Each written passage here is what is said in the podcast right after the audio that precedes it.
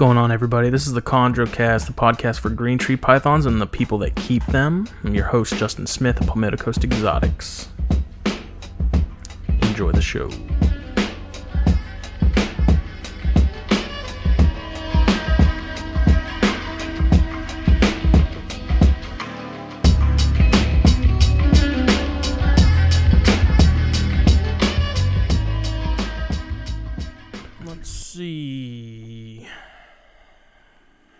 Else is new?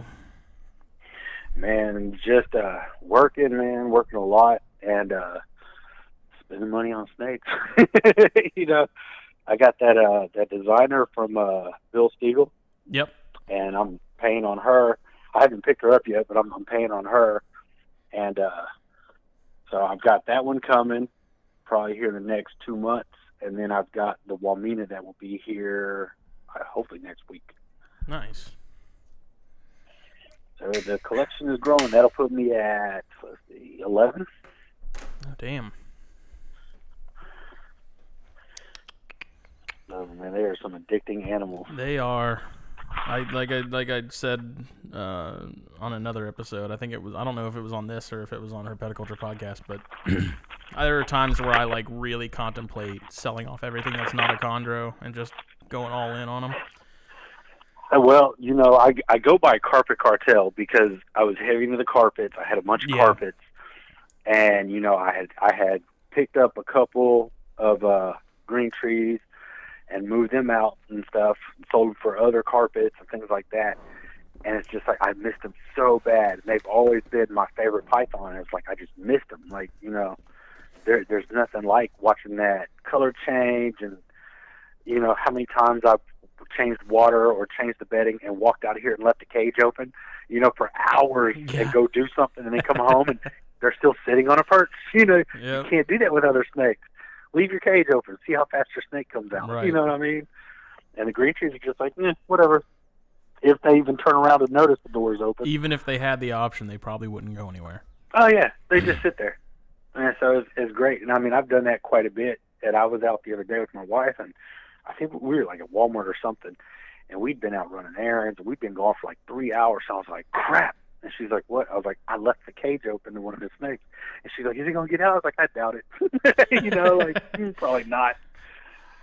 Came Yeah, home if and that it were hadn't a- even moved. Man. If that were any colubrid, it'd be gone, gone. Like you'd never. Oh yeah, It. definitely. Our we we have a we have a king snake and a corn snake, and you know, uh, uh they they it's like oh you're in the room, let me start moving, pushing all up on the doors and stuff. They're they're hilarious. They are some hilarious animals. Yeah, I just I don't know. I love my other little side projects and and species fetishes to to sell them all off just to go all in on chondros. I don't know. I couldn't do it. Yeah, and I've I've thought about it, you know, and I've I've been called like a restless keeper, to where I've had ball pythons, I've had other stuff, and I was going to do all these projects, and then I just get I get tired of them, you know, I get bored of them, and the one thing I've never gotten bored of is my chondros, and I, I just the, the color changing, just yeah, general, you know, it's you know, it's funny. Like them as sedentary as they are, they should not be as addicting as they are.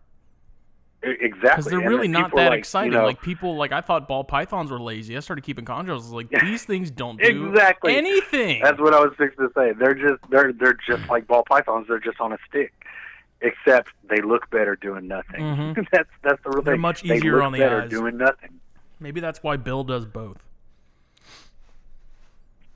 Maybe he's got well, it he, figured out. You know, he's he's got the balls. He's got he's got the carpets. I think he still has some odd and ends. I think he had a he's got some rhinos, I believe, Mhm. some uh, rhino rat snakes, and you know, and then the chondros, of course. yeah, I want to get my hands on but some of those too. he's man messing with that dude. That's that's why he, the addiction came back into play.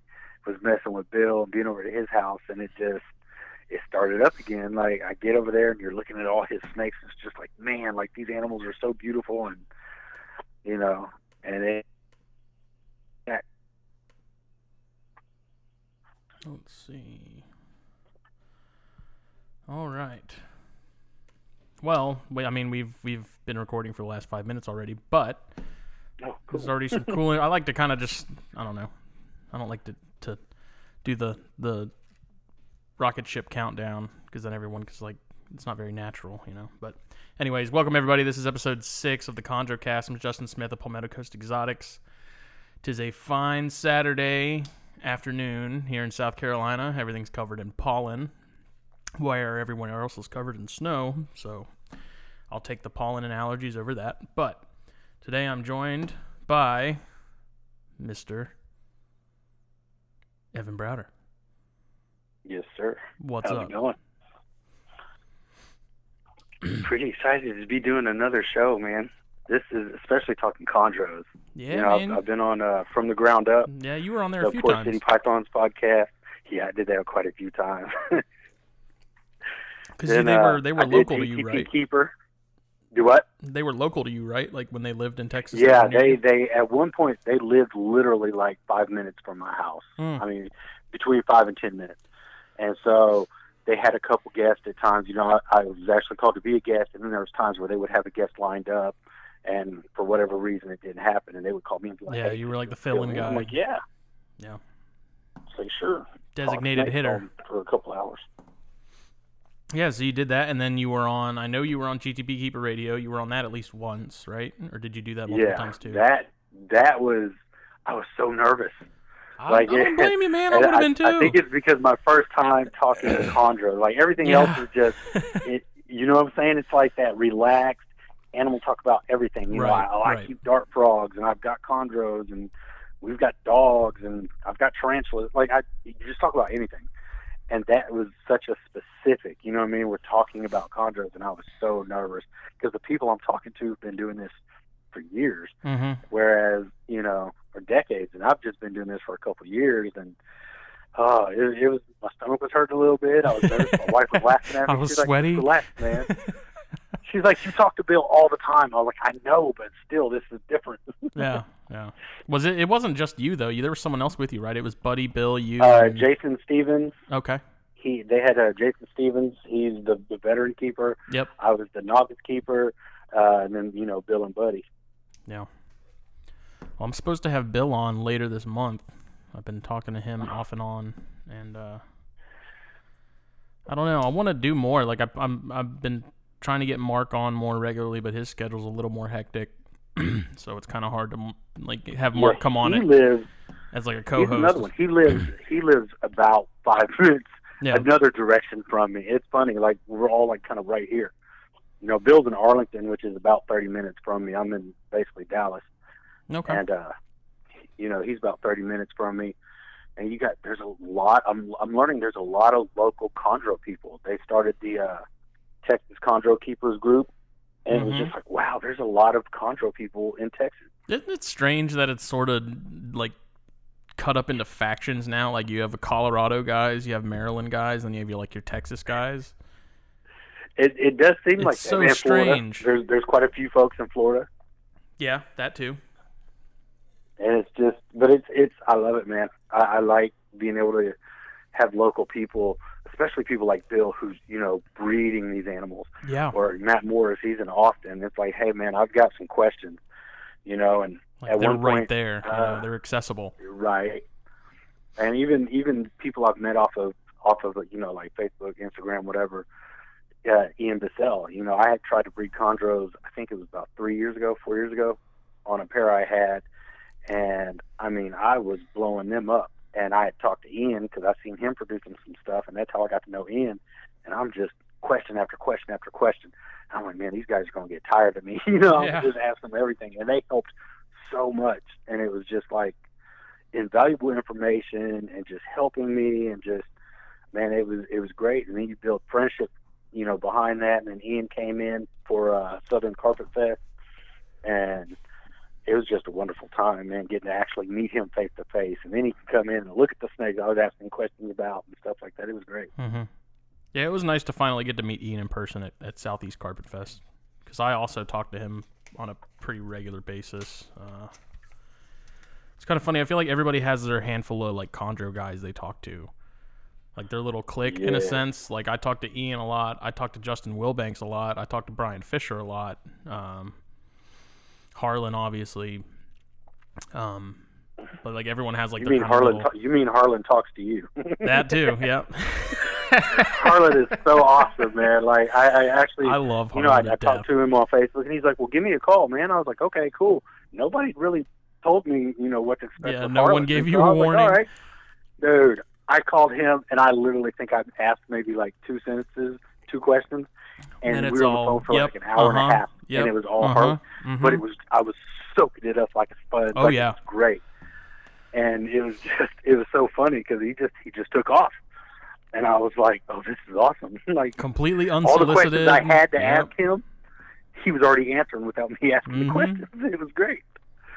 Yeah, he's awesome, man. He's been a he's been a huge help just in the in the breeding department, you know, because I finally got a clutch on the ground, first clutch ever. Uh, should be having eggs pipping in a month. Should be like April 9th or so. That is so awesome, man. And as long as I've been working with snakes, I've only gotten one clutch of snakes ever, and it was like some mutt carpet pythons. They weren't like a spectacular pairing or nothing, but you know, I bred snakes, and I was so happy. And that's all I've done. Like I almost did it with the green trees, but they were infertile, Mm-hmm. and then she had some egg bounding issues and had to go to the vet. And it was just like, man, like I, I almost did it. Like I did everything else right. They just Yeah, It didn't go. right there, like that second to last Right. step, and, And it's so, you know, yeah. that's when I kind of changed things around, kind of moved the carpets out. Everything's been green tree since then. Like, it's been so green tree that I've seriously contemplated changing my name from Carpet Cartel. I, I know you Cartel. mentioned that in the uh, in the from the ground up yeah, chat. We, everyone was giving you me, shit "Oh, you- about it. Yeah, know? and they were like, "Then you you should be Chondro Cartel," and I'm just like, but at some point, I want to go back. You know, I, yeah, I love my definitely. jungle, Yeah, and I would like to get back because I've. I've thought about but doing right the same now- thing with my name, like changing Yeah. my name to Palmetto Coast Chondros, but I'm I'm I'll never just have chondros. Like I'm I'm too I'm too ADHD for that. Like I, I my my attention spans too many different things, so I'm, keeping it as. And I mean, is. that's where my focus is right now. You know what I mean? Like my Yeah, main yeah. focus right now is nothing but chondros. But there's, I really want to work with Alterna. You know, I love the gray banded king You need to hit up my dad then, because my dad has about four pairs he's about to put together once they come out of Man. brumation. He's got a big group and of then them. of course, uh, Stu Tennyson is like one of the great Yep, band yep. guys, and he's he's in I think Arlington, right there by Bill. He's like 30 minutes away. It's just like those are some awesome snakes, and it's like okay, go by Chondro Cartel, and then all of a sudden, next thing you know, I'm putting out, I'm trying to trying to breed king snakes, like Mhm. king snake cartel. you know what I mean? Yeah. Like nah. So I think I'll just leave it carpet cartel and roll with it. You know, I put a lot of time into that name, so So when did let you happen. when did you get your first chondro? Oh, that's a funny story. I, I I murdered him. you know, I uh, was it 2000? I would say 2006, 2005, 2006. This was my first time. I'd worked at a pet store, Mm-hmm. and they got some in. And at the time, I always seen them in books, always loved them, but I didn't know anything about them. I thought they had to be, you know, I knew the humidity was pretty high, and so you know, I had the red heat bulb and all the stuff they tell you now not to do, and I had them in this this big, almost like a display cage, and I had uh, three. I know now they were Biaks, but I had three uh, three animals, and they were all yearlings and I had them all in the same cage. But it's a big cage. It's like a four by seven. Like it was huge. Oh damn. And the bottom, I had like a big, big log thing that went all the way up and had branches and everything. And in the bottom, I had turtles, like water Mhm. turtles. Like I think I had like some soft shell turtles and a snapping turtle. Had them all in there together. And I thought, you know, this is like the ultimate thing. This looks awesome. You know, it's like natural kind of. And uh, everything was great for a while, but the turtles are nasty. You know, Oh yeah. had no problems with the animals themselves. It's just turtles, Turtles are nasty, the worst, man. Turtles are horrible. I've got to do water changes. Yep. So There's no filter on of. Earth that can keep up with any species You of know what I'm saying? Yeah. And so I pulled the turtles out and decided to put like I don't know some kind of bedding, probably repti bark or something, in there. Well, I didn't realize how much I changed that entire atmosphere, that Mhm. whole setup when I did that. You know, the, I think with the water in there, it really helped it. And here I am thinking, you know, I'll get rid of all these turtles. They're nasty. Give them a water bowl. Oh, dude, it did take no time. Like I pretty much almost like a fish tank. Like I crashed it, and one by one they would ground themselves, and I'm like, "What's going on?" I'm trying to spray them, and you know, I don't know nothing at that time. Facebook wasn't like it is now, to where you just had these groups and the chondro groups to where you could go to. You know, I don't even think there was a Facebook. I think it was like MySpace and Yeah. kingsnake.com and stuff like that. So, I, you know, I was just stuck out, and then one by one they dropped, and I was just like, okay, crap. And so I got scared of them. You know, then I was like, okay, they're too delicate. I'll Mhm. never have these again. And then was it? I think it was about 20, 2013 when I met Bill and went to his house and saw his stuff, and it just I wanted him again. And then it was a whole different experience because now Facebook is out there, Yep. and you get information from people that've been doing this forever. You know, writing books about this stuff at at, at just typing. You know what I mean? And so it, it changed the game. And it's like any questions I had, I'm asking Bill, I'm, I'm asking other people. I, I was lucky enough to actually message and talk to Rico once, and you know, it was just all this information started coming in, and so I just started soaking it up, soaking it up, and okay, got to change this, got to do this. This is what they're doing. You know, this is why their animals are doing so well. Got to change these cages, get them out of aquariums. You know what I mean? Put them in or or whatnot. And I just it it's Bill's fault. It's all Bill's fault. so that's where I sit now. I'm I've got two that are coming, and that will make eleven. It takes nothing. I went from one to four or five in a surprising amount of time. I, and they're so like I, my wife. You know, she she already knows. I'm like, let's go to reptile show. She was look at me like, you're not getting nothing. And I'm like, I don't ever really get anything from the reptile shows anyway. It's, it's the people I talk to and kind of Yeah. network with. I don't really anymore. And I think now it's like she's not so worried that I'm gonna find something at the show. It's who I'm gonna bump mm. into at the show. yeah. That oh great, now he's gonna find somebody else to buy snakes from.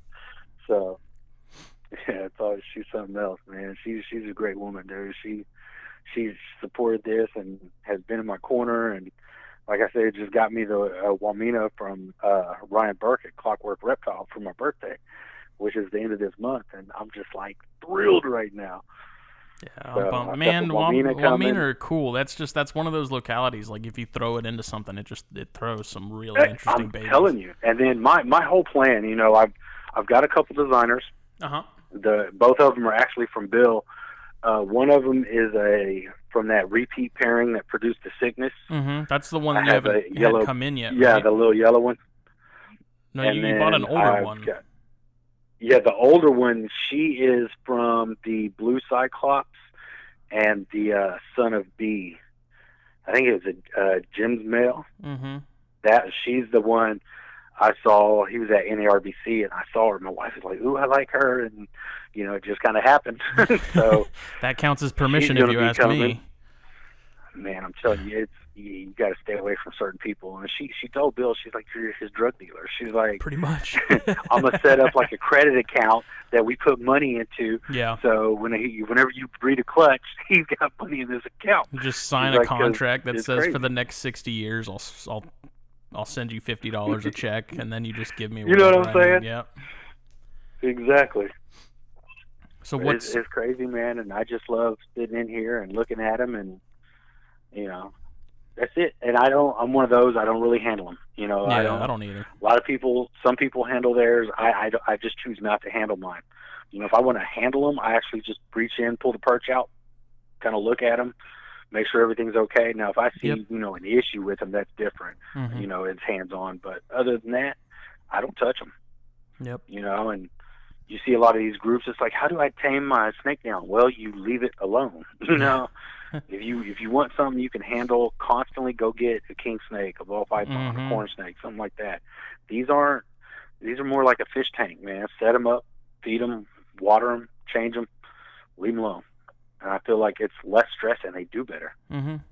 You know, it's funny. I, I kept inverts for a really long time. Like there was a point where I was keeping hardly any herps, and I had nothing but scorpions and tarantulas for a couple years.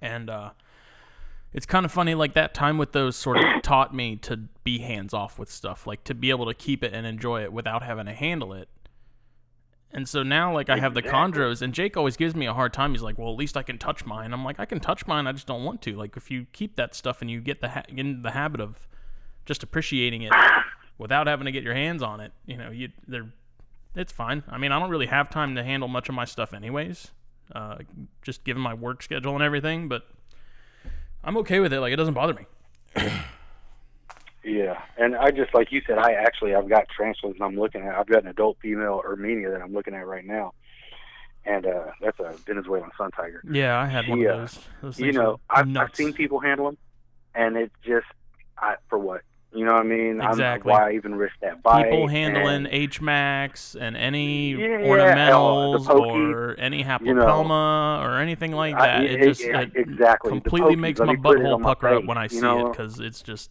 like I ain't. Uh uh You ain't catching me doing that. Right, more power to you. I think it's cool to watch you do it. you know what I mean? Like like the free handling of venomous snakes. Yep. I honestly don't really have an issue with that if you know what you're doing. Cool, more power to you. I'm just not going to do it. You know, what you do is what you do. What I do is what I do. I'm gonna watch you from a distance. I'd rather use a hook. you know, Yep. I, I like my fingers all being on my hand. You know, or actually having a hand because and a life. 'cause some of those will take body parts or take your life, and Mhm. I'd rather not do that. Yep. And you know what's funny? The people that get bit are the ones who are then like, "Oh yeah, don't free handle anymore. It's it's really not worth it." And it's like you have to Yeah, you have to get bit to learn that. Like even Jake, who I do THP with, he got bit by a uh, Western Diamondback a couple years ago.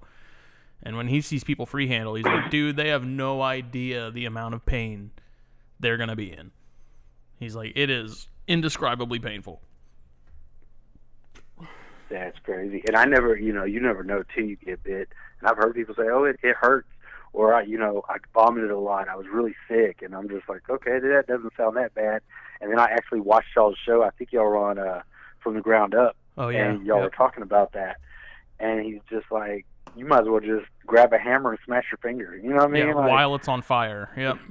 while it's on fire. Yeah. Yeah, exactly. The same thing. Nope, I'm good.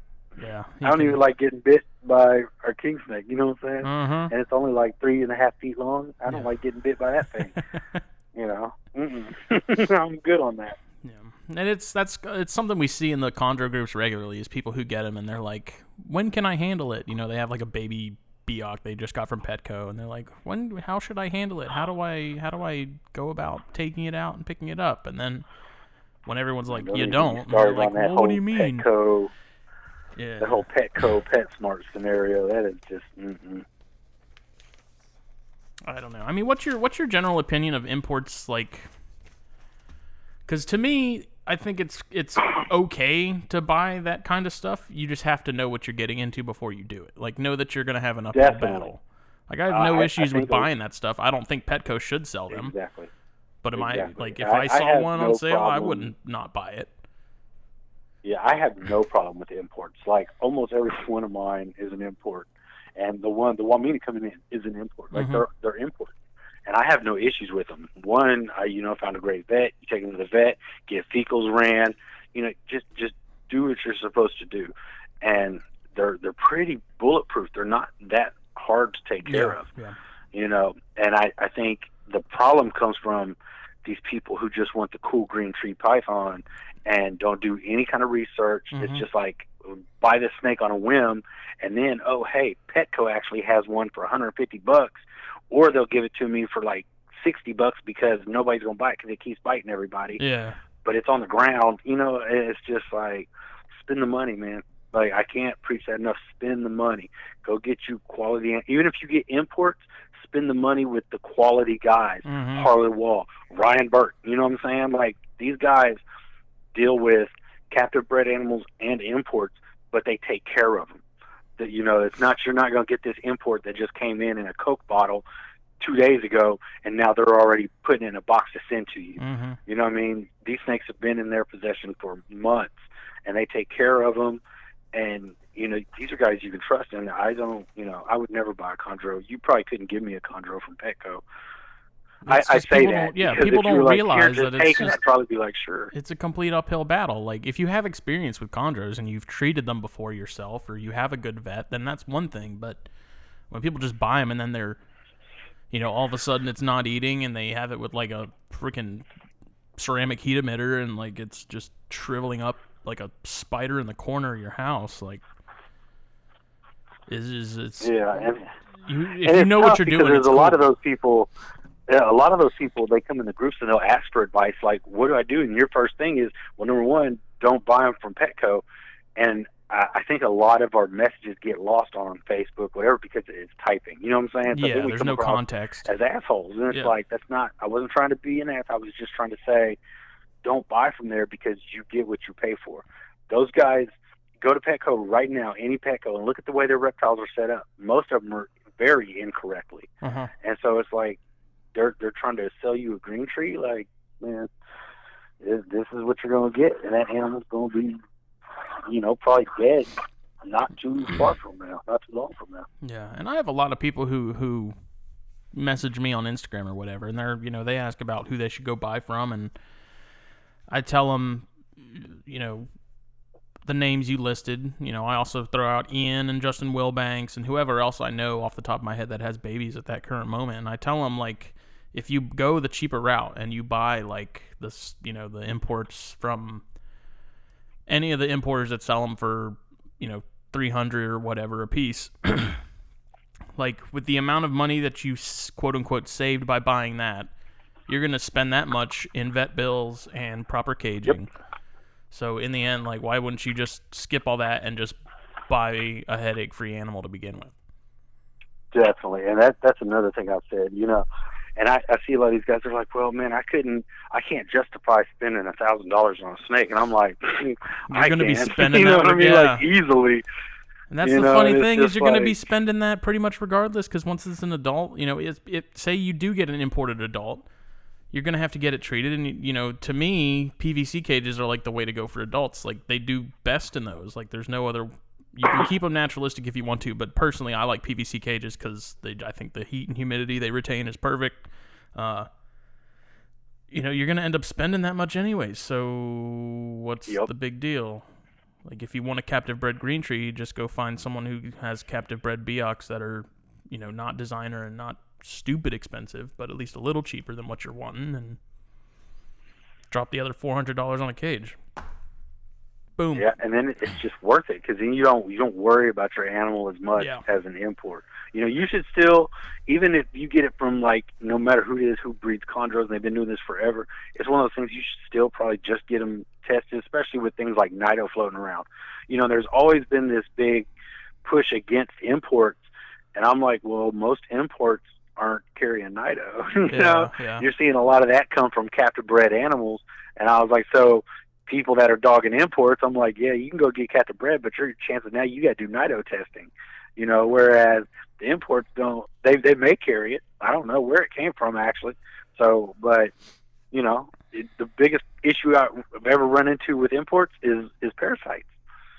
You know, so I don't know. It, it's it's fifty fifty to me whether you get a captive bred or an import. You you might still run into some problems Mhm. but that's where us as keepers should take our animals to the vet regardless Yeah. quarantine and vets should be your best friend you know it well, if you buy eliminates captive, a lot of problems if you buy captive bred, the odds are more in your favor of success. That's what Yeah, I tell true. people. Like, And if you buy an import, it's an uphill them from. battle. Yeah, if you're buying imports, then you're rolling the dice. And I mean, you can roll those dice if you don't want to. take these people. there's a lot of people that just want your money like if you go to a show and they're telling you oh these are you know captive bred animals Yep. uh, ask for proof. Ask for pictures of the parents. Ask for the picture, the mom on eggs. Like they, because what I've noticed is all these breeders take a crap load of pictures of their animals having and laying the eggs and breeding and everything. Like I could get everything from Bill right now. I need pictures. I've got pictures of the fire of the dam. I need pictures of the mom ovulating. I need pictures of them breeding. I need pictures of her, you know, laying eggs. He's probably got that and he can give me everything I need. Whereas I've seen other people, oh, it's captive bred. Well, who who captive bred it? Well, we don't know. Well, then how do you know? yeah, it was bred? sold to us as captive bred. It's like Yeah, and, Bullshit. well, it was captive. It was captive bred in Indonesia. Well, that's still an import because Yeah. it was imported here.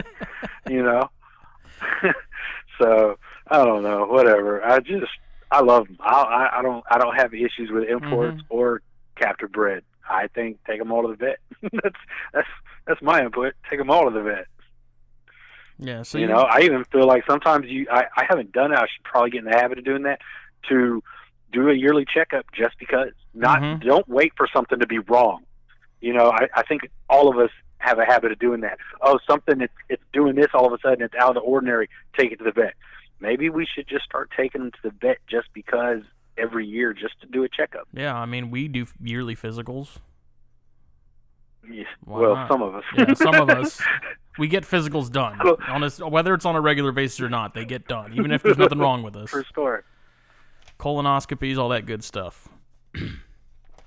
uh, but yeah, I mean, it makes sense because the funny thing with, with most reptiles, in my opinion, is stuff that is wrong. Like if you have an RI that has just shown up out of nowhere, like those don't just kind of show up overnight. Like that's a that's a symptom of a bigger problem. So if you're taking your animal to the vet, you know, on a yearly or bi-yearly basis, you know, just to, to stay up on it, you might be able to catch, you know, a bigger issue down the down the line.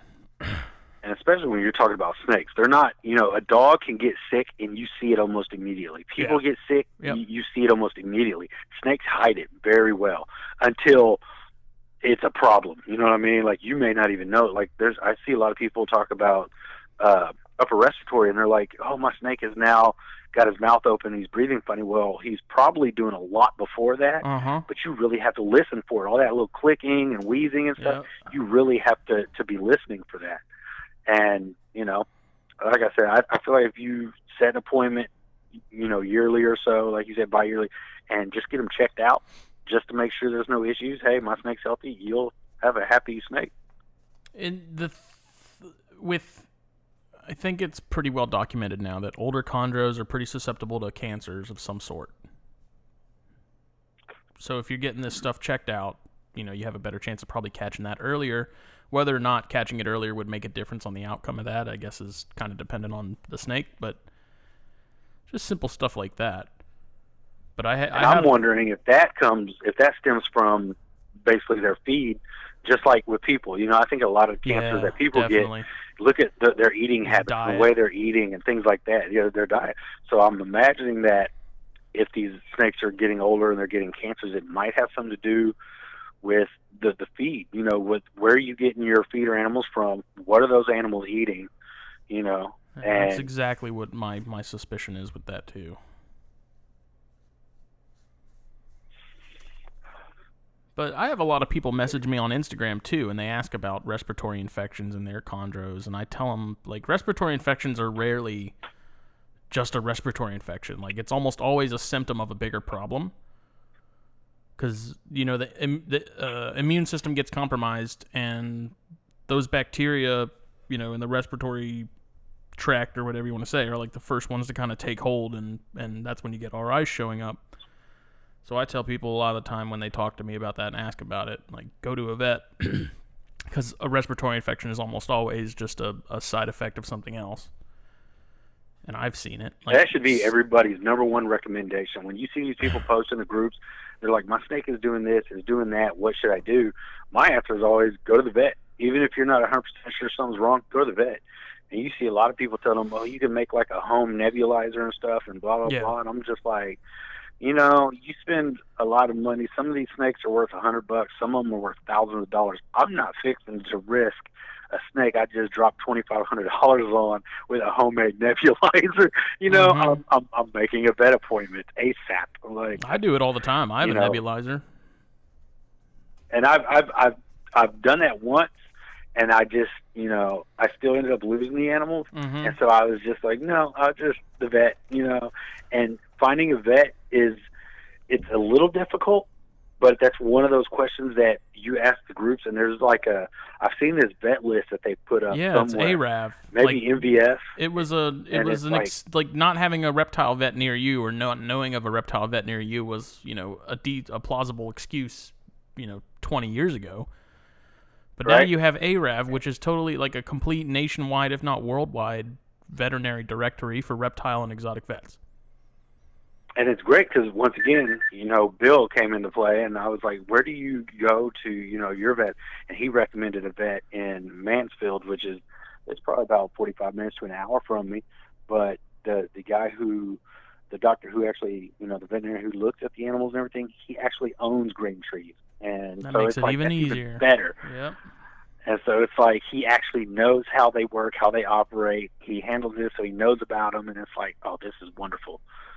So, highly recommend vets. Yeah. I'm I'm I'm lucky. My roommate is a vet, so anytime I have questions, I literally just walk into the other room while he's playing Xbox and be great. like, "Hey, what's the dosage on this?" That What's I up need?" with this? Yeah, and he's like, "Oh, there's you know, you know three milligram, three milliliters, whatever, to you know, 0.6 milliliters of this, da da da da da," and then, okay, cool, thanks. Awesome. But I mean, I understand. Like, I'm I'm in a fortunate position, you know, to where my roommate he doesn't see a lot of reptiles, but he does have experience with exotics and stuff, so he knows enough to to make things work.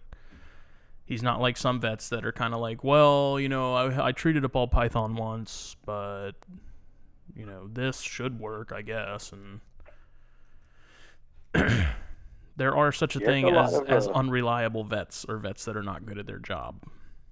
Dude, I've seen I've seen people post, "Hey, my vet said this," and we're all like, "No, like, that's not even correct." Like what? And it's that's scary when the vet is giving you wrong information. And I mean, people are just like, "Oh, I'm gonna take my snake to the vet," and they think what works for, you know, one snake will work for all snakes, and it's not. That's not exactly correct. And I mean, I've seen some crazy stuff come through that a vet told people, and it's like, wow, like no, that's not right. And they, they of course want to argue. Well, you're not a vet, okay, bro. you know, Yeah, do whatever. what you do. I'm just trying to tell you. Ten of us said told you the same thing, so you know. But hey, do what you do. hmm More power to you. But yeah, man, they're they're they're like I said, they're they're fun though. When they're they're healthy and everything, they're just they're great Yeah. and can't can't ever stop learning. It's like every day I learn something new. If I'm not asking somebody questions, I'm I'm getting books. You know, the, my last book I got that uh Justin Julander and Terry Phillip book, Mhm. and just been reading that. What do you and think I think about I read that? my. I think it's great. It's more updated information. You know, I still have Maxwell's book, the more complete carp, Mhm. uh, more complete uh, chondro, and I I love that book. But you know, that was then, and there's more information now that helps. But both those books still help today. You know what I'm saying? Because I was a lot of surprised. like, well, yeah, I was surprised there were so many people that were kind of like they waved off the Julander Phillip book. They were kind of like, "This is this doesn't matter. This doesn't mean anything." I think it thought all it was matters. Grace. I mean, yeah, and I have people ask me all the time, should I get that one or should I get Maxwell's book? And I tell them get both because Get like, both, you can't have one without the other. Like in conjunction with one another, you're covered. Like there should be nothing else you need to know. Dude, I'll tell you, if you see a book and it mentions the word green tree pythons in it, and you want green tree pythons in it, if green tree pythons in your collection, get the book. Hell, I've got Birdie. you know what I'm saying? Just because it's about a green tree python. I read that to my kid, and it's a children's book, but Yeah, I Hey, need to pick that one up. I need to, I need to buy that. that one for mine. yeah, I was looking at it on "Oh, Amazon. Oh, That, that's where we got ours from. it's a good book, you know. And I think that's a lot of people's actual introduction, especially as kids, into green trees. hmm that's probably the first book you actually see and then you start getting older you read more animal you know legit animal books and you start seeing all these pictures of snakes and stuff and then you see something that really catches your eye and that's what you're kind of stuck on as a kid until you get older and Yep. you know it was always green trees i love those colors seeing them in the natural jungles and stuff with all the leaves and things like because i'm a you know i love the uh, the dallas world aquarium because it's like a big jungle. You go in there there's plants everywhere and i'm all into plants and stuff and oh, i love it. And green trees. I say that and i'm looking at my green trees right now and their tanks are like pretty bare. It's Yeah. like perches a water bowl and a couple of fake plants. Like you know I, i'm I, I think bioactives are uh, bioactive setups are awesome. But i also see the problems when you're really trying to pay attention to an animal that you get you know Mhm. I, I think bios are great for older animals established older animals that have had zero issues, you know, kind of thing. Babies, I don't think should go in bios. Try to keep it simple. Yeah, I You agree know, with that. Because it's pretty. You can really, a lot of people are torn on that too. You know, I agree that like babies and, and anything that's you know sub uh, up to a sub-adult size, like keep it simple. When they get bigger, Yeah. move them in. You know, if you want to get fancy and move them into something like that, go ahead. But I think to start, especially with neonates, like keep them keep them in the dark and keep it simple. and you you can see everything. You know, I, if Yeah. they use the bathroom and maybe you can actually see a parasite or, you know, there might be a worm in there or something. You can see that. Whereas if you've got a bio setup, it's dropping in plants or behind the plants, and Mhm. if you've done your bio setup correctly, you've got bugs in there that are eating this stuff, so you will never see it and know your animal is sick. So, I don't know. I mean, I, I think bio setups are they're beautiful, and I'd like to have a big bio display because I build bios for dart frogs, and I think it would be fun to do one for like Mhm. a pet green tree one time. But right now, everybody's in PVC cages, You know, just kind of chilling out doing their thing. I don't know. I just hate how how like strict everyone gets about that whole debate. Like if you're not keeping it either way, like if you're not on if you're not picking a side, then you're the enemy. Like it's just irritating that people Right. like you don't keep natural, then you're you know you might as well be a dog fighter because it's just animal abuse. Yeah, I, it's it's one of those things that I think it's it's whatever works for you. Like I said, I've, I've told it before. If you want to tell me how to keep my animals, you come over here and you pay my rent, you feed my kids, you wash my dishes, you, you Pay know what for I'm saying? everything you and take care it. of my household. Then I'll listen to you. Till then, I'm gonna do what I do, and that you do what you do. Well, the thing is, is like we'll never know. We'll never know if the snake's happy in a tub or not. Like we'll never know if the snake's happy in a natural setup or not. Like you just you, until someone figures out the way to like insert themselves into their brain, like it's the Matrix or something. We'll never know. Yep. And then you always get that that argument from somebody who's like, "Well, it's so unnatural to just have them in boxes." And I'm like. Then we shouldn't be keep keeping them at in- all. Any Yeah, kind of setup we keep them in, it's it's unnatural. So right. what's the difference? The fact that you we know. have them in Texas and South Carolina and Colorado and Maryland at all is not. Yeah. So that that whole sort of argument gets sort of disassembled. It's it's all just who cares? Like, man, just do, do what you do. Yeah. Try to keep your animals healthy. Yeah, so you've got the the couple of designers, and then you have, aside from the Wamena, what other imports do you have? Uh, the uh, well, I've got I've, I've really my focus with my green trees. I I love the blue stuff. Like the designer blue animals are just they're fascinating. They're beautiful. They're just to me they're the top notch of green trees. Like they're the best thing. And so I've got the designer stuff to try to do that later on, and I want to do that. But another main focus of mine is locality pairings because there's not enough people producing locality animals. I mean, you got guys that are making some beautiful animals where they're crossing, you know, Cyclops to Biak or, or you know, Manokwari to Aru, whatever they're Mhm. producing. They're making beautiful animals. But where's the U.S. captive born Arus? Where's the USCB Manokwaris?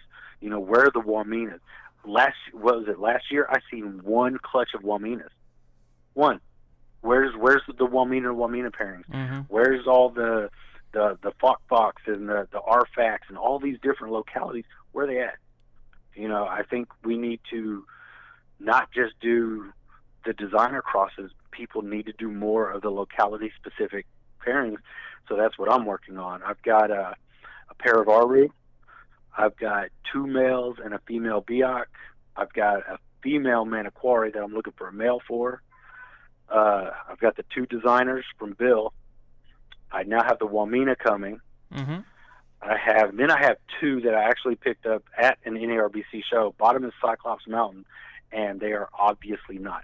I've talked to Patrick Holmes. I've talked to Harlan, and uh, we kind of believe they're either Manokwari or Manokwari outcross. But this is what you run into with imports. There's Yep. no information for them, so there's no telling what they are. They're just chondros Mm-hmm. and I was actually had them sold, and that deal went to hell and was all crazy. And so I was I was like really going to try to resell them, get rid of them because they don't fit into anything that I was really trying to do. Then I picked up that sickness sibling from Bill and was like, you know what? One's a male, one's a female. whatever this animal turns into, I could maybe use those for the designer project. Mm-hmm. So that's what I think I'm gonna do with those two. Cool. But everything else, it's, it's like I want to do locality to locality. Everybody's like, "Hey, do you think you're ever gonna do, you know, Aru to Biak?" I'm like, eh, why? Everybody else is already doing it. Why am I going? to You know, Yeah. I'd rather do Aru to Aru and produce some awesome looking Arus. You know, people have seen my Arus and was like, dude, when are you producing those? I was like, when they're ready. you know, I'm counting down the days that they can go, but when they can go, that's that's what I want to do. Now, what And what was really the focus on. what was the pairing you did when the female like slugged out? That was a uh, that was that was a mixed pairing. That was a Jayapura female to a Manokwari male. Okay. And so that was, you know, my just my first stab because they were adults. So that was my first stab Mhm. at trying to breed chondros, and it was I was really just keeping them, and I just wanted to breed chondros. You know what I mean? Just to Yeah. see if I could do it. And now it's like, you know what? Back up for a minute. And it's like I haven't, I don't have anything. I have an adult male Biak, but everything else is in between that one and three year age mark. Mhm. And so nobody's really ready to do anything. Yeah, playing the And waiting so game. My, yeah, so I'm I'm I'm a keeper. You know what I mean? Like I'm Yeah. I'm back to just keeping instead of trying to breed. I don't have to worry about that right now. Just get new caging like I want, find the animals that I want, and have a plan. And you know, here's my plan. This is what I want to be doing five, ten years from now. So I'm trying to go after the locality animals that I want now. So in you know five, six years, I've got all these animals that are going to be ready. Yeah, to ready to go. and and hopefully pair up, you know, some nice locality stuff. So I don't know what the Wamena is. I just know it's a Wamena, and hopefully when I find out how old that is or what sex that is, then I'm on the hunt for you know the opposite sex, hmm and that'll be my plan. You th- I think it's nice though, not having, like, not being in a rush to get it, you know, to do anything or you know get everything raised up and get everything going. Like it's kind of It- nice to be able to just kind of. I'm not even- I'm I'm not even gonna lie, man. When you sit back and you watch everybody produce oh yeah, animals, yeah, definitely. and and it's it's never been a money aspect. I, if I never sold any of them, I don't give a shit. You know what I mean? I'll Mhm. sit on them all. My whole aspect is I want to produce awesome chondros that I produce. Just to to that whole process of pairing them together, and the follicle build, the ovulation, Mhm. the prelay shed, the eggs are here, the incubation, the babies are popping out. Now I'm feeding. Like that is that's the ultimate The payoff. whole like journey of the It's whole not- thing. I- exactly. It's not that. Oh, here comes an egg. That's a dollar sign. There's no. I bet I could get this for that. I bet I could sell it for. You know, if I sell them, I'm. You know, awesome. All that'll do is pay for more caging and other snakes. you know, and I, I you're, you're not going to really get rich doing this. You know, and I don't ever plan to. It's just I'd like to make, enough money that can go back into them to get me other animals. You know, and still put a little bit of money to the side. Exactly. You know, I got to take my wife somewhere. She's helped pay for a lot of this and do a lot of this. So I, I got to, you know, do something for her special. But uh, yeah, it's it's never been about the money. It's I I can't wait to produce. Just to to see those little heads Mhm. pop out of that egg is like, oh, I can't wait. Well, that's like Oh, the, that's I, the appeal for me like, about the whole thing. about. Is like you get them. I understand why people want to buy adults, but to me, like it's so much more enjoyable to buy something, kind of like how what David Brahms talked about, uh, the last episode. Uh, you know, getting them young and raising them up and seeing them change and putting all the time and putting in all the work and getting them to the adult size to breed, I feel like is so much more rewarding than just outright buying a pair and breeding it. Yeah, definitely.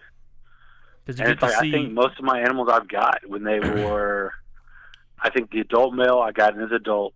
Everything else I have I got when it was a couple months old. hmm You know, and I've watched it grow, and here they are. Some of them are two, some of them are three. I think I have a four-year-old in here that's kind of small, but I've I've watched them, you know, go through color changes.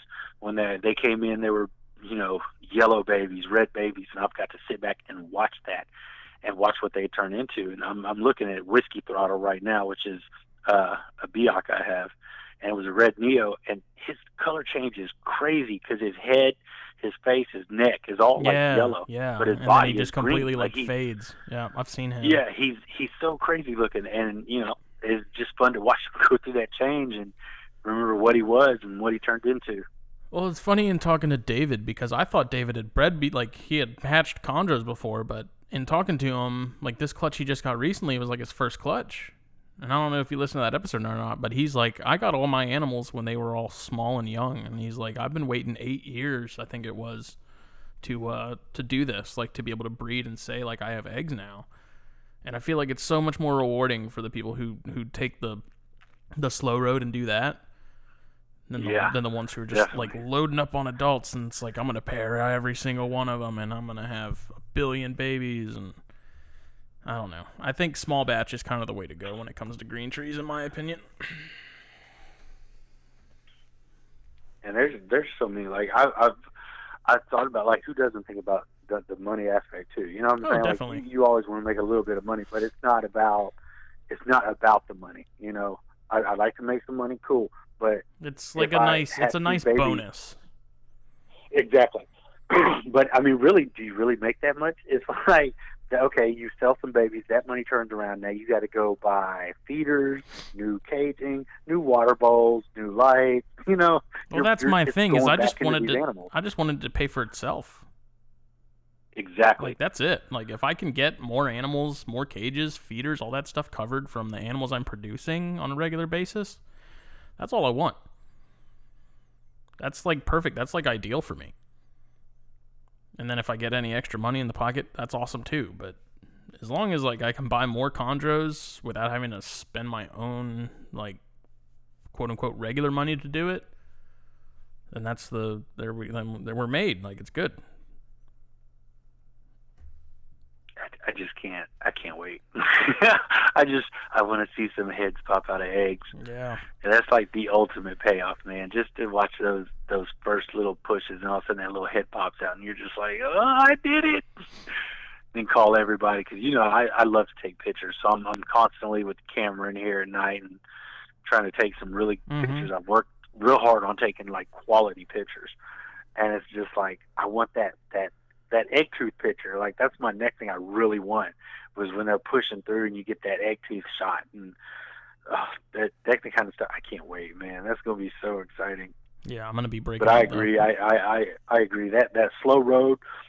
I I, I want to breed them, but I I like I like the slow road too. I like taking my time and doing it right instead of running out buying, you know, all these adult animals just to breed, just to turn them around, and try to sell a bunch of babies Mhm. and make a bunch of money. To me, that's just there's no fun in that. Yeah. Well, hopefully I'll be breaking out the camera when mine hatch and get some some decent shots. It's so what was funny. your pairing? Uh, just a Biak to Biak. Okay. Nothing, I need a- nothing crazy. I- I'm hopeful that'll get some cool stuff out of it, but And, and we're talking about you know people just going out and buying adults. It's like you tell me where you're finding adult females because Yeah. I've been looking for an adult female Biak forever and I can't find one. I you bought know? My like, female from a buddy, and he was sure that it was a male. But I knew looking at it, I was like, "There's no way on earth this thing is a freaking male because she's gigantic. She's a big Biak. She's like, and, and it just so happened that I bought her after I bought my other male. Well, I didn't buy him; I traded, but I got him, and then I got this other one, and I was like, "That's a female, man. I got a pair." And so I just it just so happened like I didn't even expect it to be a female. I was expecting to have two males because I was just gonna keep them whatever. Uh, I had them for about a year, and then I paired them, and because I got plugs from the the actual male, and then I didn't see any plugs for like two sheds from the female, so I was like, no, perfect. Like the stars aligned just right, and I had a pair. So now That's I'm awesome. 17 eggs deep, and all of them look good. So that's great. That's congratulations. Man. That's awesome. it's super It's like, frustrating. I've though. got a I've got a four year old. She eh, I think about four, and it's a my Biak female, but she's little. You know she's she's she's very funny when it comes to eating. Like she's very here or there. Uh, she got to be a real strong eater Mhm. for uh, about a year. Like she would just eat right off the tongs, no problem. Well, had them sexed, and then ever since she got sexed, it's like now she won't eat anything thawed. Has to be live, and then half the time she won't even eat that. You know, it's just yeah. all right, Snake. Like you know, I'll quit trying to feed you. I'll let you sit in there and starve. Till I notice that tail luring or you're in a hunting position, you know, if that's how you want to do it, that's how we'll do it. But you know, like I said, no rush. I'm not gonna sit here and try to power feed her. Mm-hmm. Oh no, you got to eat so you can breathe. Hey, take your time. Yeah. You'll- I mean, either you'll you'll do something later down the road or you won't. Well, I very specifically told myself when I figured out that it was a pair that I was going to wait at least a year because I feel like I'm, I'm like a firm believer that people should, before they decide they want to start breeding a species, keep it for a few months to a year to make sure you actually enjoy it before you go start making more of them. And so I, I held on to mine. You know, I didn't pair them for at least a year before I put the male in with the female. And it's uh, there's so people are just so quick to start breeding when they get something new.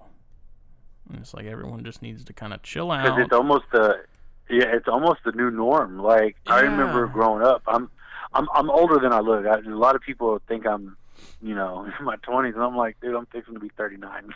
They're like, what? No, yeah. I remember back in the day, it was just like people kept snakes.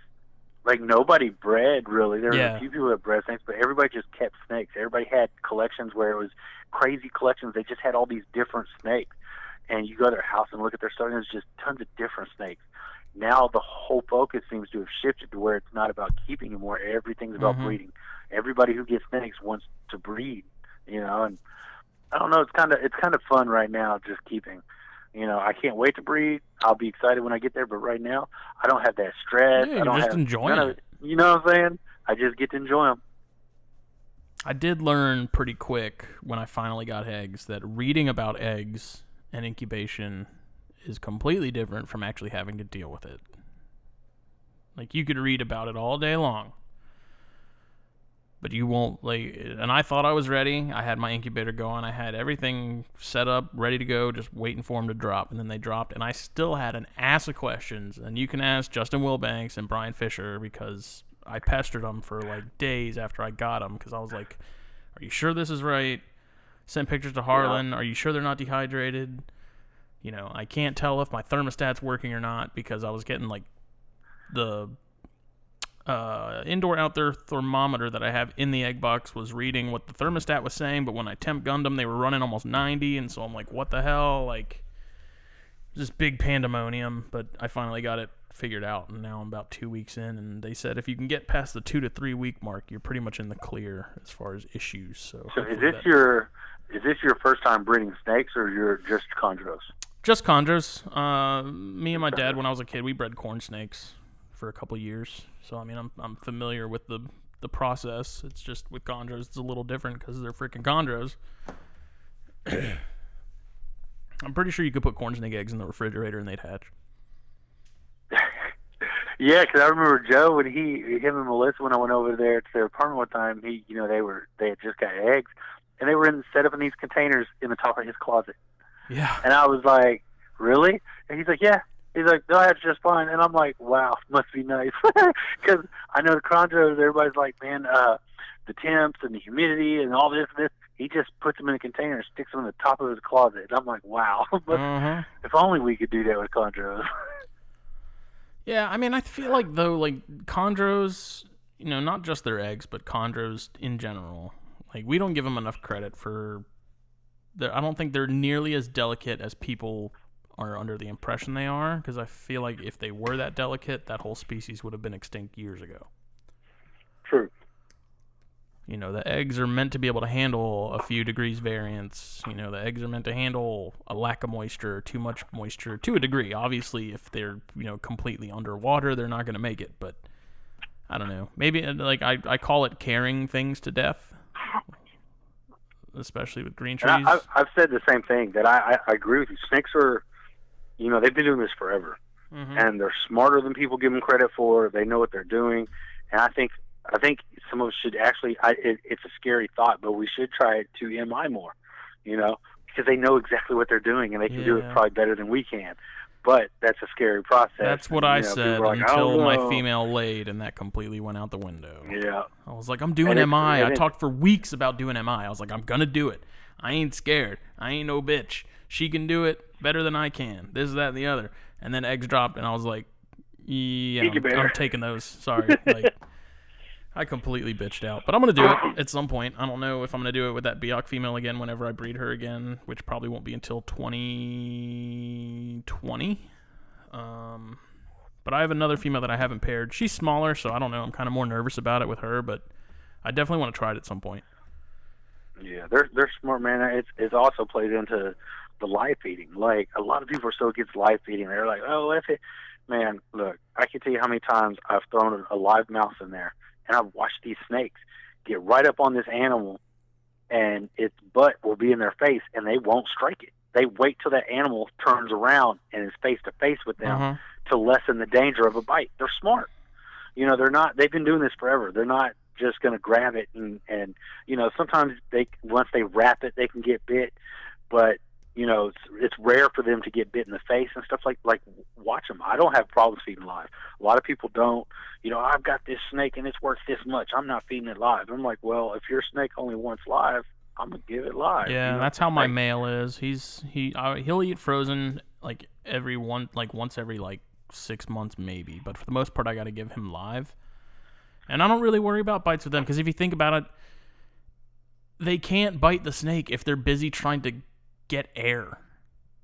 Like they're gasping yeah. for air. And they, can only can't- bite that split Ex- second. Exactly. They, exactly. they bite that It's like that instant wrap up, they can bite, and then it's all of a sudden it's like I can't breathe, I can't breathe, Yeah. and then they, they they can't bite no more, and it's like like when a dog that, bites you, if you freaking know. put it in a chokehold, it's gonna have to let go because it can't breathe. exactly like the dude that killed the mountain lion. Yeah, Did you hear about that? I did hear about Dude. that. That's fucking how, nuts, dude. how cool is that though? How cool is it to go to a bar and be like, yeah, Right? I choked out a mountain lion. That's like the Dude, greatest the pickup best line pickup in the history line. of pickup line. yeah. That's awesome. Choked out a You mountain like lion. bet your boyfriend Yeah, couldn't do that if he tried. you I know what I'm saying? I John Rambo to mountain there- lion. What is he gonna do? Chuck Norris ain't got nothing on me. but they I are, as- man. They're highly intelligent I animals. might as That's well be one of the expendables.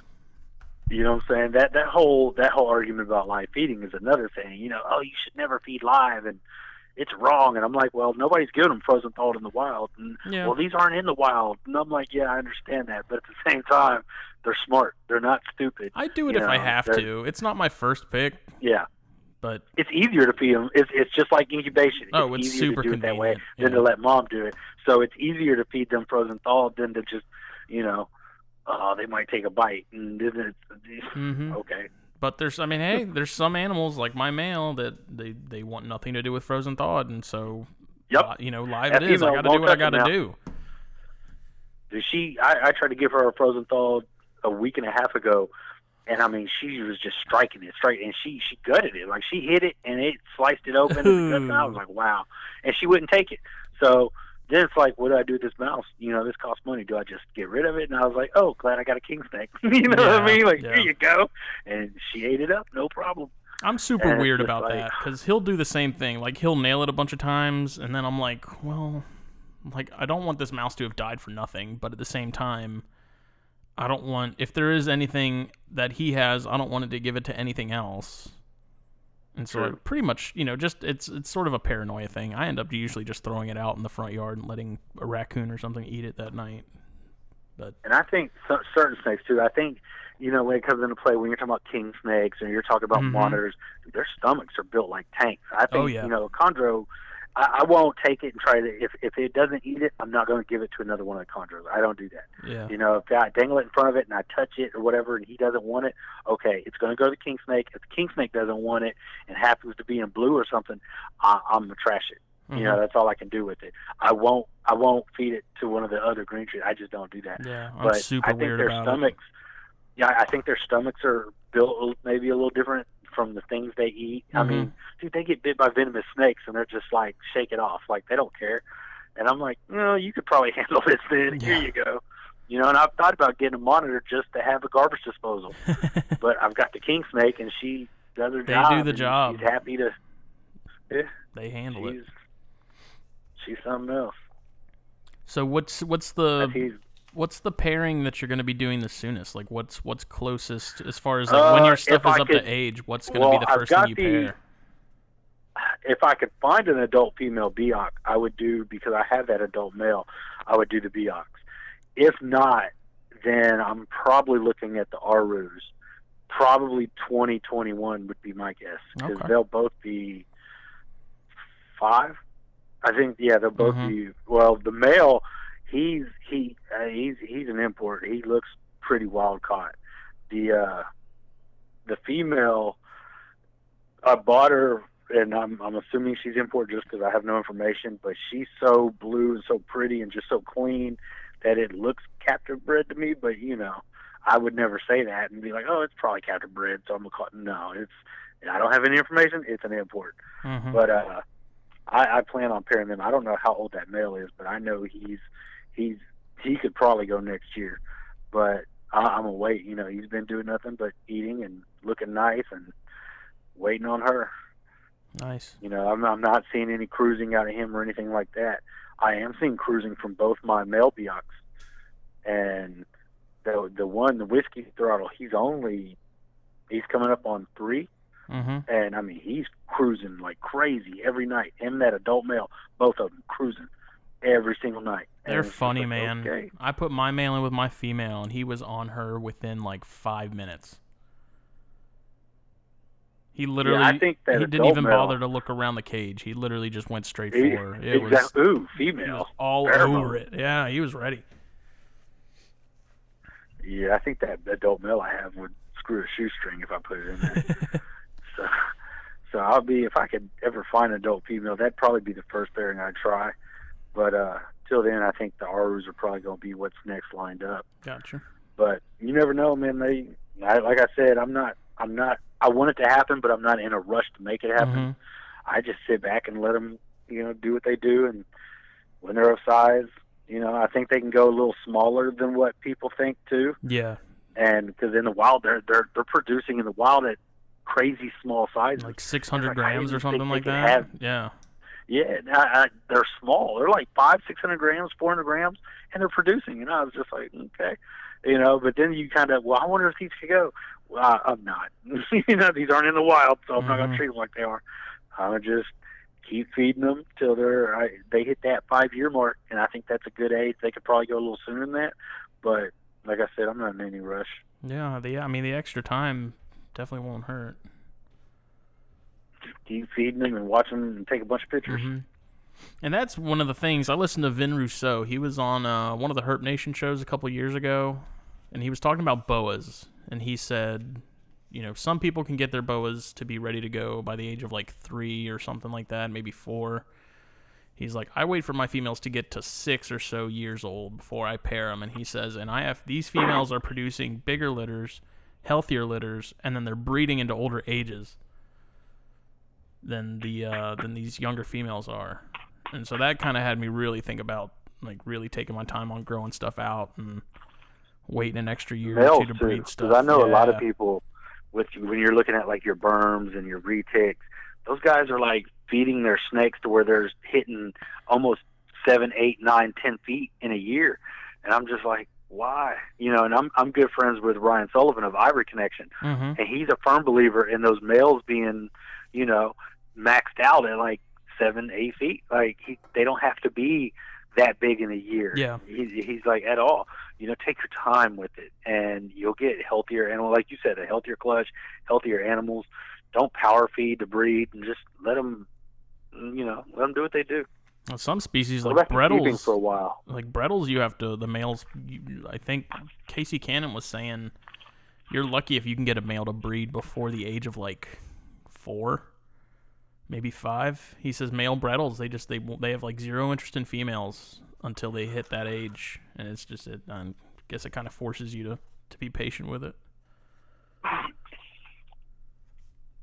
Bredls are awesome. Oh, I love them. Austin, you know, uh, you know, uh, Austin Work produces some Uh huh. some very nice Brettles. Uh, every time I talk to him, I'm like, mm, I kind of think about it, and it's like, man, we're supposed to be getting a this, yeah we're supposed to be getting a stonewash and a hat from Casey here soon. Pretty stoked about that. If anybody needs a normal pair of Bredls, a 2018 male and a 2016 female, hit me up because we have a pair for sale. there you go. It'll take you a little while to get some babies out of them, but that gives you time to plan for the female's cage when she gets big. Yeah, man. I don't, I don't think people enjoy keeping it. They they got to get back there because it's it's so much fun. And I see some of these guys when they. It, it's one thing I think if you're pairing up a pair, maybe two. It's another when I see these guys pairing up.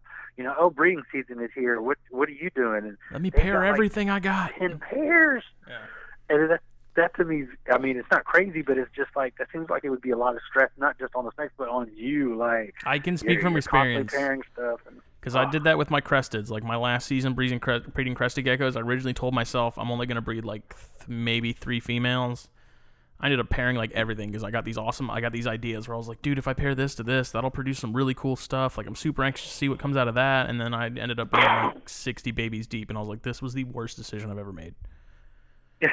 It was taking up so much we of did that week. with leopard geckos. yeah, it was taking so much time. we taking did that up on so much accident with leopard geckos, man. It was just like we had a male in with two females in this big cage, and then I found eggs and was like, okay, and I built an incubator and incubated them, and and then we had gotten some some older females, and we just had all these these geckos, and we went from like five or six leopard geckos to like forty or fifty leopard geckos in like less than two years. It's just like, geez, and they they breed like rabbits mm-hmm.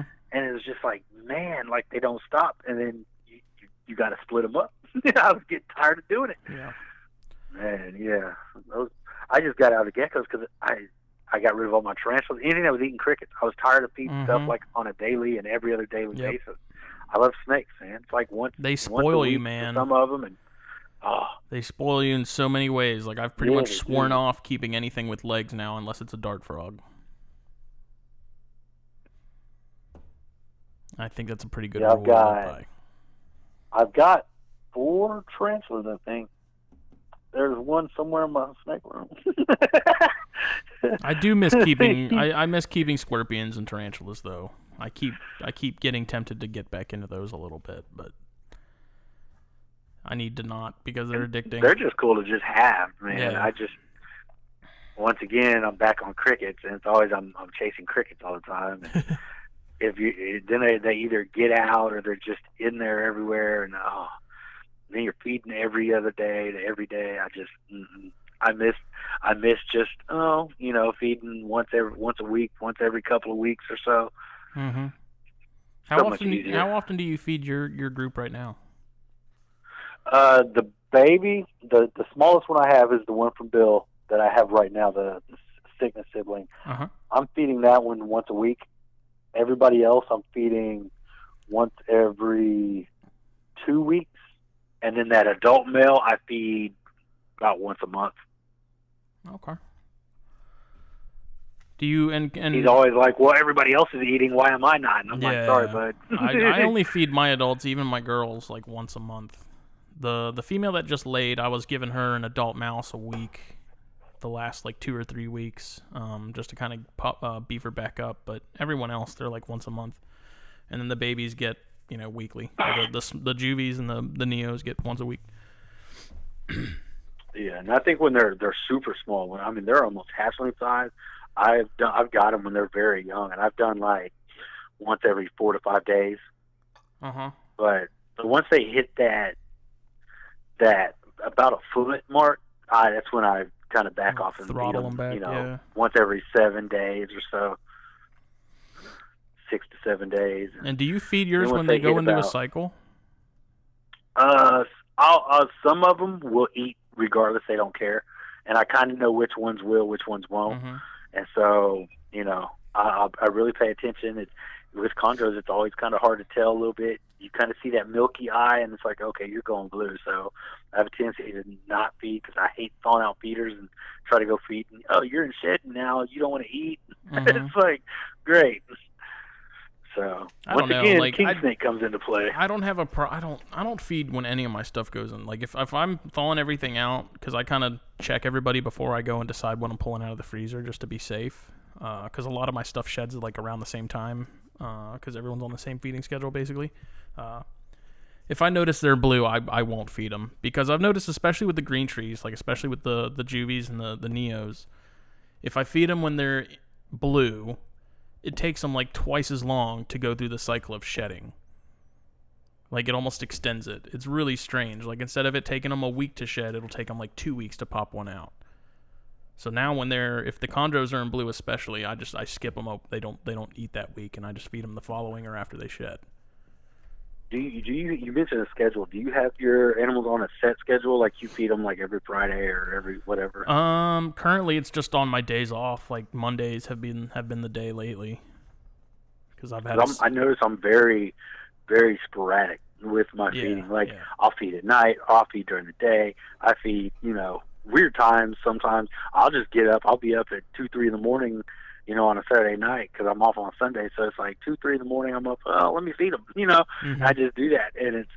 I, I feel like they don't ever really know when it's coming, yeah.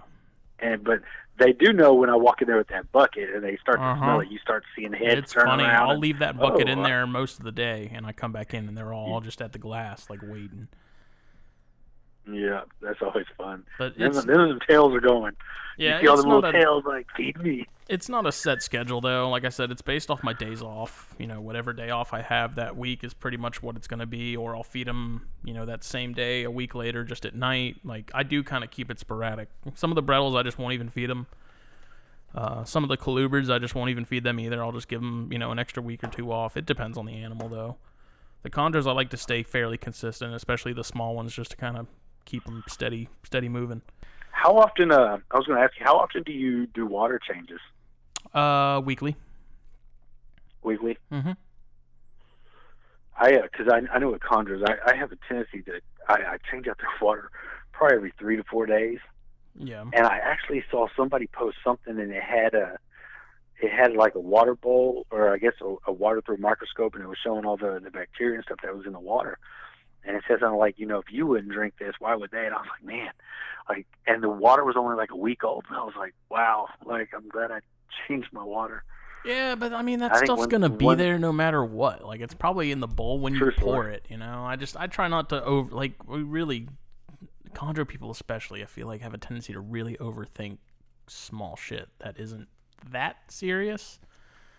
Uh, do you do the the co- the penny trick? Do you use the copper and the penny? No, No? I thought about doing that, and then I was just like, I don't have any copper. Yeah, so I was like, you know, no.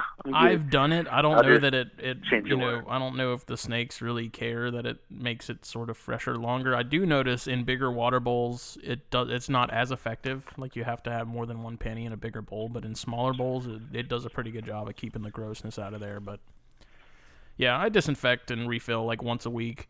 Um if they're going into a shed cycle or if they decided to like take a dump in the water, then I change it out obviously and disinfect it again, but I don't know. I'm not super anal about the water changes, you know, every twice a week or whatever.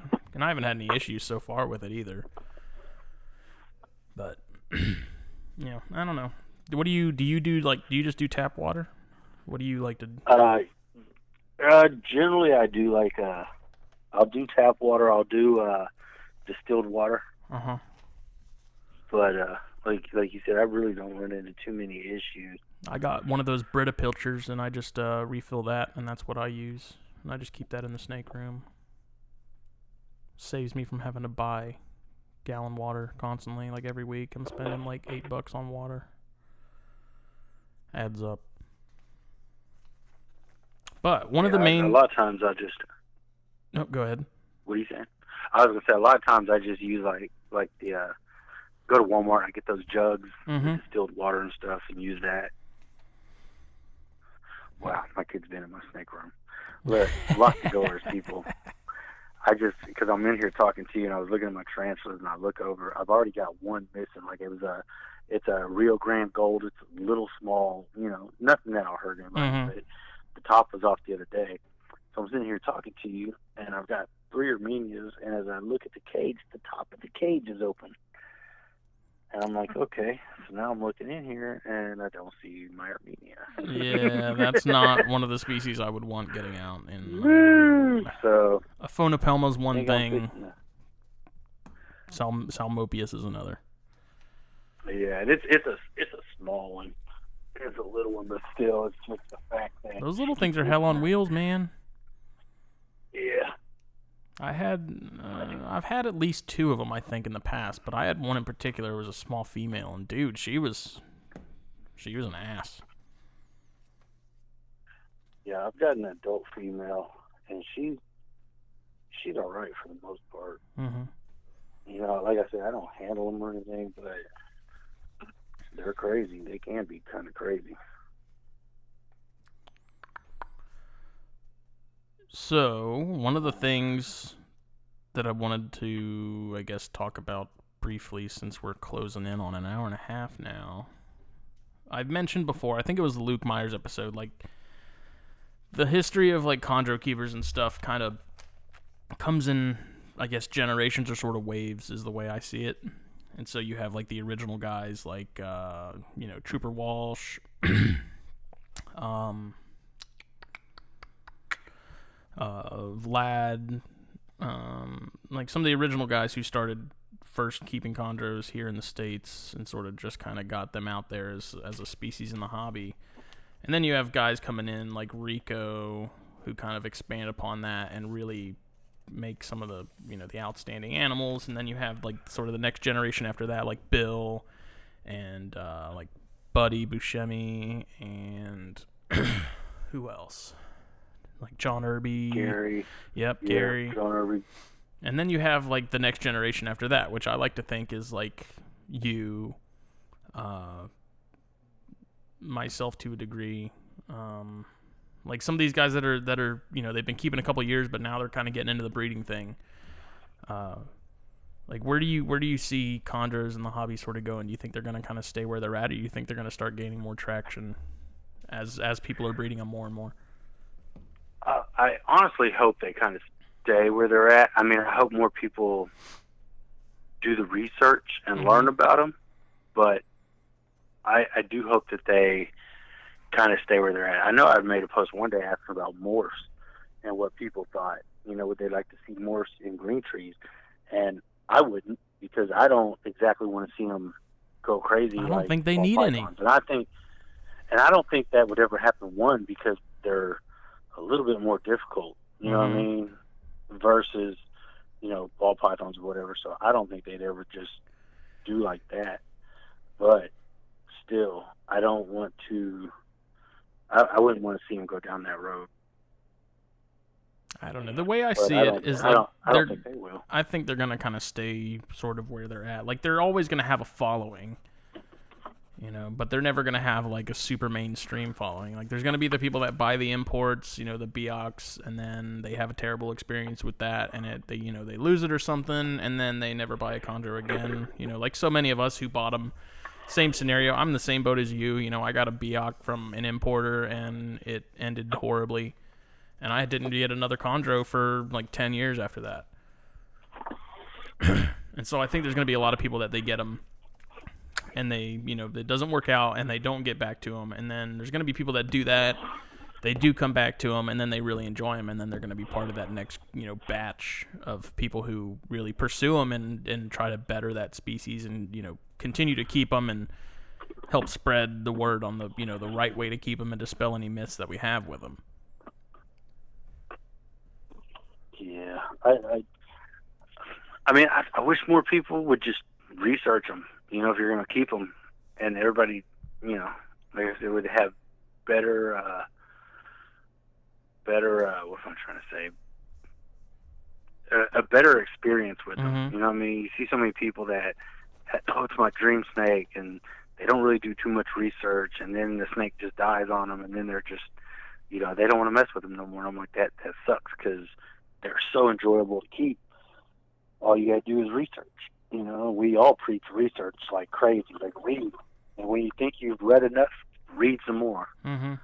And you know, you can't you can't ever read enough. Like there's always questions to ask, or you know, people to talk to and ask questions to. And, Yeah, and just keep just keep asking. with the groups. You know, I don't. I'm I'm only in MVF now. I'm not in any of the chondro groups. I'm only in Morelia uh, Viridis Forum. and when people post questions, like you're gonna rarely see my name in the group at all, even in comments. Like I'm, I'm always lurking. I'm never actually active, but I'm always reading. Uh, But I tell people all the time, you know, I have people message me on Instagram and stuff asking me they have questions about their chondro, and I have a complete open door policy with that. Like, if you have questions, feel free to hit me up and ask me. You know, I'm not going to be the one to, to show up in the groups and sort of, you know, give you my opinion on something or, uh, you know, answer on what people are asking. But I think we should all sort of have that same policy. And I, a lot of people do. But we should all sort of have that open door policy on, you know, if someone's coming to you with a question about chondro, like their first chondro, they're new to it, you know, they want to know where to start, you know, who to go to. Uh, I'm all for keeping people in the loop with that and, and answering any questions that anybody has. and I'm sure you're the same way. Like, I'm sure you have a lot of people who come to you too and, and ask you questions about them. Yeah, I, you know, some people, there's a lot of people, when they have legit questions and you can tell that they've taken the time to learn about these animals. You know, I, I, I can't stand when people go buy a snake and then turn around and ask you questions about how to take mm-hmm. care of it. I, I just that irritates yeah, me. that drives me nuts too. Just just learn before you buy the animal. But so that's how a lot of these guys are. They just I want this cool animal and I'm gonna go get it and then ask questions later. In the meantime, my snake is suffering, and I don't, you know, I, I'm not a fan of that and I'm pretty vocal, you know, about mm-hmm. that. It's just like, dude, why didn't you ask before you bought? Because this may not be the animal for you, and now that snake's going to pay for that. You know, it's easier if you just ask these questions first, and we can help you out, and you decide, okay, is this animal right for me? Because it's a little harder to take care of than I thought it was going to be. Mm-hmm. You know? But some there's some people in there that you know, no matter how hard you try they ask questions, you give advice, and they're still not happy, or you know they don't listen, it is what it is. But I'm I, I try to be helpful. You know, sometimes I can be an ass, but uh, I, I try. Well, I guess there should be a disclaimer with me saying that. Like, if someone messages me on Instagram or even Facebook and they're like, "I just got a chondro, uh, how do I keep it?" I'm gonna send you a link to Google and I'm gonna say start here. but like if someone like I've had people come to me with like legitimate questions like, Hey, I have this like my chondro has this weird sore on its head, you know, what should I do? And then they send me a picture and I'm like, take that to a vet like right now because that's not normal, which has happened. Yep. Um like that I'll do, but the people that say, "Yeah, I just got my first chondro. Like, how do I keep it?" I'm gonna be like, "Dude, like, it's, I'm not gonna." Like, not why did gonna, you why did you buy this animal? Exactly. You don't know how to take care of it. You know, these aren't certain things. To me, they're pretty bulletproof for the most part, but mm-hmm. you know, it takes a while to get there. Yep. I agree. So, and it's not. We have the internet just, now. It's 2019. We have the internet. You can literally find anything you ever wanted to know about anything in like 10 seconds. And people still go like that's my biggest pet peeve is like you have the freaking internet. You have the hive mind of the human species, and you don't even use that. Instead, you go on MVF and you're like, I just got this. I'm I don't even know what locality is. They told me it was a you know an Aru, and it's clearly a Biak. And they're like, and I don't know how to take care of it. What should I do? And it's like, really? Yeah, somebody posted God. a picture earlier of their their new Aru they got. It was red Neo. it was just like there's that party that was the last, but then it's like you know they didn't know. But you know, if you'd done a little research, you would know that Arus don't produce anything red. I'm just saying. All right. Yeah, people are crazy, dude. But it's always going to exist. It's always going to happen. There's always going to be those people. So instead of getting angry or upset about it, I just I just chuckle and I keep scrolling because I know 20 people are going to answer and they're going to say all the same things that I'm going to say. So someone's got it covered somewhere. Yeah. But dude, I'm gonna have to. this kid, man. If she's not in here drawing on top of tanks, she's opening cages and start putting locks on everything. Dude, I'm telling you. Like I'm just sitting here talking to you. I look over and that top, and that's this whole time I've been talking to you. I've been moving stuff around, kind of looking, because this ain't anything I exactly want running around. Mm-hmm. But uh, lock your doors, people. if you have kids, lock your doors. All right, man. Well, we're an hour and a half. Where can people find you? Uh, check me out on Instagram, Carpet Cartel. uh, Facebook as well, Carpet Cartel, Andrea Evan Browder. Yes, we have a joint Facebook. Kiss my ass. Uh, nobody cheated, nothing like that. It's just a lot of same friends, a lot of same stuff. We just roll yeah, like what's the point of having two different ones if you got everybody in the same one? Anyways? Shut, shut the hell up! I hear that all the time. Oh, who cheated? you know that. You, look, some some girl Thanks, sent me a asshole. random friend request. yeah. Yeah, dude, I got a, a random friend request from somebody the other day, and I was like, okay, and they seemed like snake people. They had a lot of mutual friends, so I accepted it. Don't know who this is, and the very they post to my timeline this meme about people with joint Facebook accounts and somebody cheated and their balls are in a jar, and I just went back and unfriend. You know, like I don't even fucking know you first of all to be talking shit. Second of all, kiss my ass. Like just Facebook. I don't care. But yeah, Andrea Evan Browder, Carpet Cartel, uh, Instagram. I'm, I love Instagram. Me too. pictures. You know, Instagram's great. A lot less drama. Yep. Just look at my pictures, like it. You get to see like nothing it, but cool care. green snakes if that's all you want to see. Yep. Is uh what is there a Yeah, word man, on, check on me out. Give me a follow. is there a word on Southern Carpet Fest yet?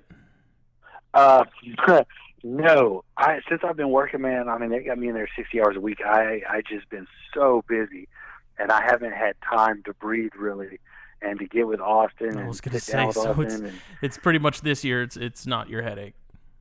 yeah, it's it's. I I don't. I'm not sure what's going to happen this year if we're going to have one. I'd love to.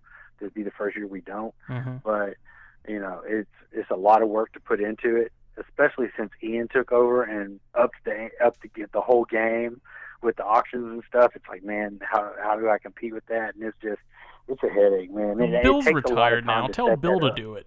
Bill's got time. Yeah. He ain't working anymore. Here. Bill, take this over. Exactly. You know, and I I've thought about that. I was like, y'all want to just take this over? But What else is he doing it's hard to besides sitting go, man. poolside drinking margaritas and playing with his cool baby. dude? He could do it. Stiegel, Yeah, and I think he's going to be make it happen. He's going to be moving as well. So I think it's another issue with him. He's going to be moving, so No.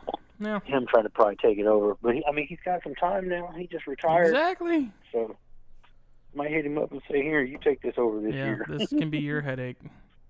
I don't know how Ian did it, man. Ian and who eh, you know the other Twice. people involved in that, like holy shit, did they do a good job? I, and it was huge. Like their auction is insane, and it's just like, how do we compete with that? Yeah, it was insane. I won a bunch of stuff, not knowing I had won it. So I learned my lesson about the Carpet Fest auction very quickly. Pay attention to what you bid on, people, because you'll win it and then realize you won it, and then realize you have to pay for everything. And I just found it. What the uh, Awesome. the Dear front yeah, oh, it's, on the, it's on the back of the, the shelf I have them on. I wish we could video this because this is gonna be funny. All right, man. We'll handle that. Thank you for coming on. Oh, Everyone, no problem, man. Love talking snakes. everyone, please great time. subscribe via SoundCloud, iTunes, Google Play, Spotify, all that good stuff. Follow me on Facebook at ChondroCast. Follow me on Instagram at the ChondroCast. Follow my personal stuff at Palmetto Coast Exotics across all platforms. And we will see you later. Evan, thank you again. No problem, man. Thanks. Take it easy.